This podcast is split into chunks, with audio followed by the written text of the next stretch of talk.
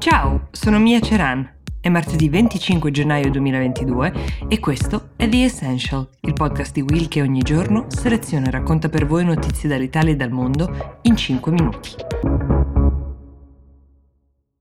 Diversi ascoltatori ci hanno chiesto nelle ultime settimane che cosa si sappia di Peng Shuai, che è la giocatrice di tennis cinese praticamente scomparsa dalla scena pubblica dopo aver denunciato in un post sui social di essere stata molestata anni fa da un alto funzionario del governo cinese. È sparita con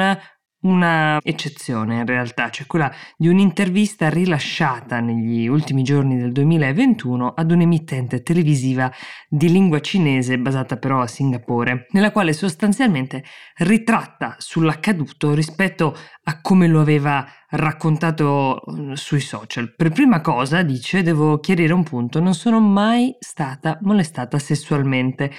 è un dietrofront che fa pensare, soprattutto perché non ci sono state altre occasioni in cui si potesse fare delle domande, ad esempio alla giocatrice. Il caso è tornato attuale anche perché recentemente la Tennis Australia Association, che come immaginate ha avuto molto da fare con il caso Djokovic, ha vietato ad una serie di spettatori di partite a Melbourne Park durante l'Australian Open di indossare delle magliette che avevano su scritto Where is Peng Shui? La Tennis Association dice che è una policy standard che hanno sempre osservato, quella cioè di non permettere che l'arena sportiva sia in qualche modo politicizzata né commercializzata in alcun modo, ma molti giocatori di fama mondiale, una su tutte mm, Martina Navratilova, giocatrice ceca, oggi non più in attività ma vincitrice di 18 grandi slam, ha protestato contro questa censura, definendola una manifestazione di come la Women's Tennis Association in particolare, che era nata con intenti molto più nobili, avesse ceduto completamente davanti al potere cinese. Lo sport è sempre stato un fronte sul quale si sono combattute anche battaglie sociali, ha detto la Navratilova, in cui si sono fatti grandi progressi. Ritengo questo atteggiamento molto codardo, ha detto la tennista con delle parole che non possono che essere definite piuttosto forti e coraggiose. Non è la sola giocatrice ad aver ricordato la vicenda di Peng Shui e ad aver criticato quella censura, quella scelta di non fare indossare le t-shirt a persone del pubblico con scritto Here is Peng Shui, Where is Peng Shui, perché se è vero che un torneo non può effettivamente essere un luogo di bandiere politiche o commerciali altrui, è anche vero che questa, più che una vicenda politica, sembra essere a tutti gli effetti una vicenda di diritti umani.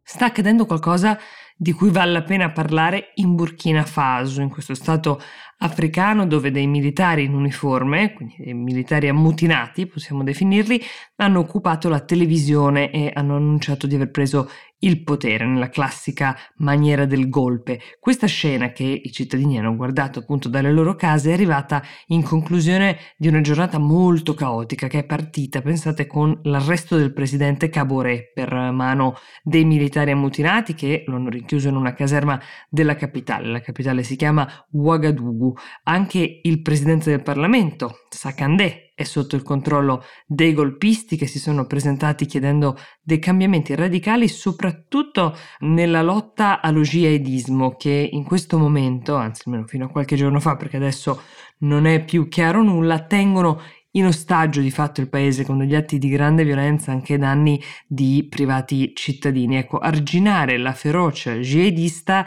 era in teoria anche tra gli obiettivi dichiarati del presidente Caboret, quello che ora è detenuto dai militari, che aveva promesso con la sua rielezione nel 2020 proprio un cambio di passo, una maggiore risolutezza nell'arginare gli jihadisti, promessa che non ha mantenuto e che adesso qualcuno spera addirittura che venga mantenuta dai militari ammutinati.